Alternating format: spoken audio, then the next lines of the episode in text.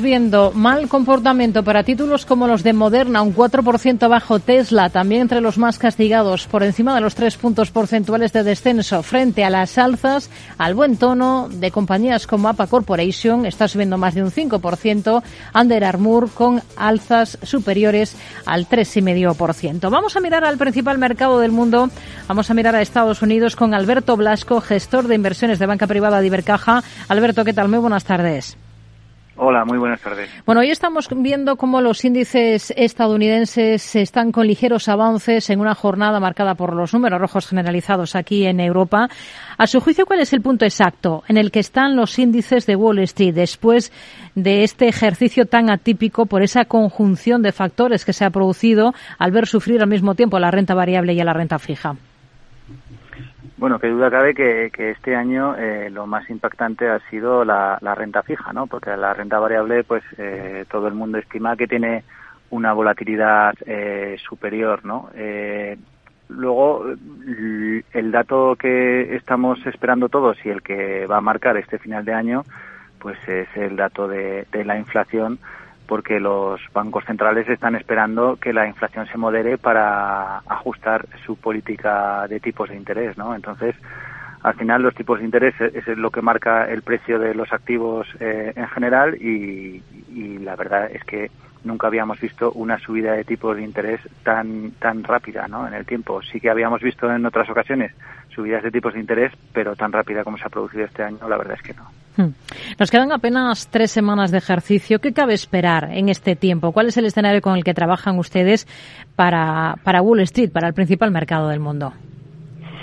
Bueno, pues nosotros lo que esperamos es que la inflación se vaya moderando poco a poco, eh, simplemente por un efecto base, eh, pues eh, esto se va a ir produciendo, porque la inflación, recuerdo que es un dato que se da interanual, ¿no? O sea, son el movimiento de los precios de un año para otro, ¿no? Entonces, los precios empezaron a subir muy fuerte el año pasado y, por puro efecto base, pues cada vez va a ser más difícil que se produzcan eh, estas alzas teniendo en cuenta que las materias primas pues están están cediendo no eh, hoy vemos el petróleo por debajo de los 80 dólares y, eso va a ir eh, poco a poco calando en la inflación no y entonces como he dicho los bancos centrales están muy pendientes de, este dato porque ellos mismos han dicho que son data depending y, que, y que van a ir ajustando su política en función de, de que la inflación se vaya moderando. Entonces eh, creo que el dato de mañana eh, en, el mercado americano pues es lo que va a marcar pues eh,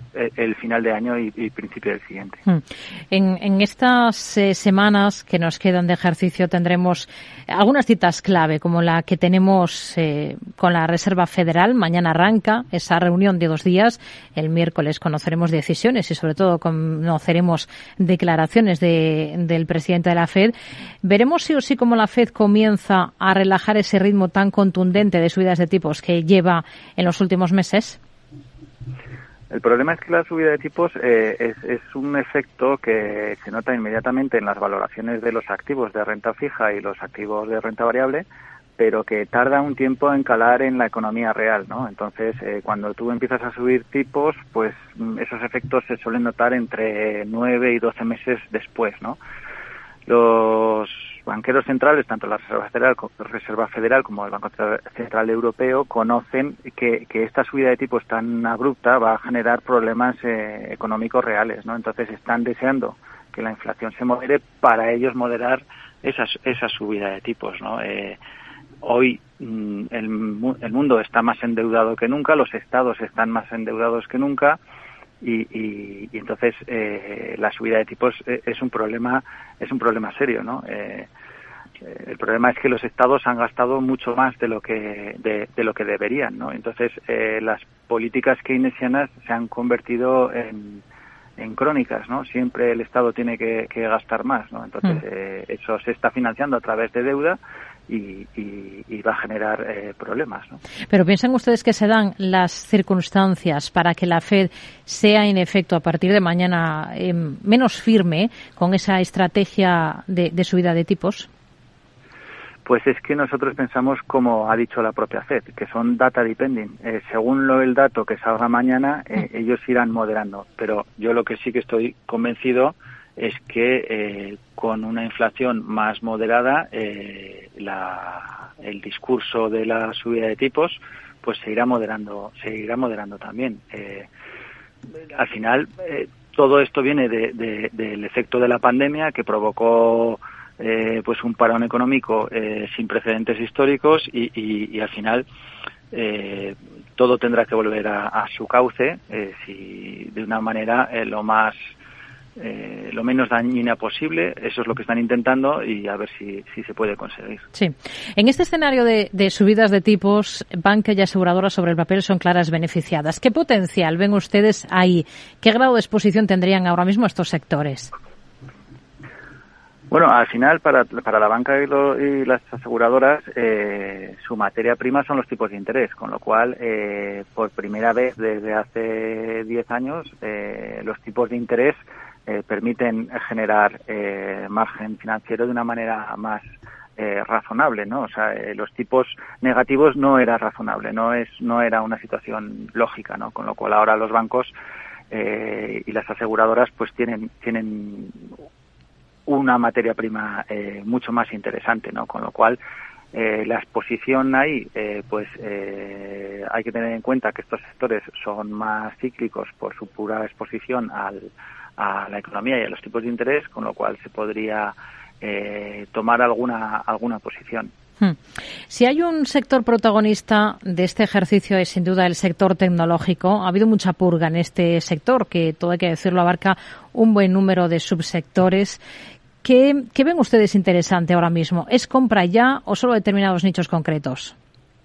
Es que el sector tecnológico, así en general, es como el sector industrial, ¿no? Es tan grande y abarca tanto que, que, a veces la palabra se, se, queda demasiado general, ¿no?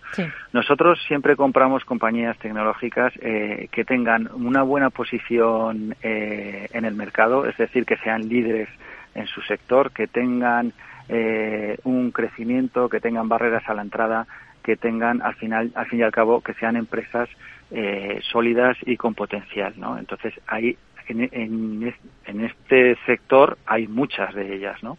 Lo que pasa que en este sector también hay muchas promesas que, que son puras promesas y que en realidad eh, pues son gigantes con pies de barro. Gigantes lo digo por la valoración que, que alcanzaron, eh, pero que en realidad tienen negocios que, muchas de ellas eh, yo creo que, van a desaparecer, ¿no? Entonces, al final nosotros analizamos las empresas eh, de una manera mm, totalmente por fundamentales, que tengan un buen producto, que sepan venderlo, que tengan una posición financiera correcta, y nos da igual que sea del sector tecnológico, del sector industrial o, del sector farmacéutico, con lo cual en el sector tecnología hay muchísimas compañías eh, ahora mismo con un potencial enorme y, por citarle algunas, pues eh, las, grandes, o sea, las grandes tecnológicas están realmente muy penalizadas, pero cuidado también porque hay, hay, hay muchas que son eh, humo, ¿no? Entonces yo esas procuraría evitarlas, ¿no? Con lo cual, o sea, compañías tecnológicas de ultra crecimiento, pues eh, cuidado porque las valoraciones mm. eh, no es que sean altas, sino que es que son están eh, descontando algo que, puede ser que no se produzca y que no tenga valor. Más allá de, este segmento del mercado. Em, en el que ya nos ha especificado hacia dónde se inclinan. ¿En qué otro tipo de compañías se están fijando ustedes ahora mismo en Wall Street? ¿En qué tipo de valores confían más? Pues nosotros ahora mismo, eh, compañías de toda la vida, marcas eh, con que sean de siempre, que hayan tenido mucha penalización, eh, que puntualmente hay algunas que muy interesantes.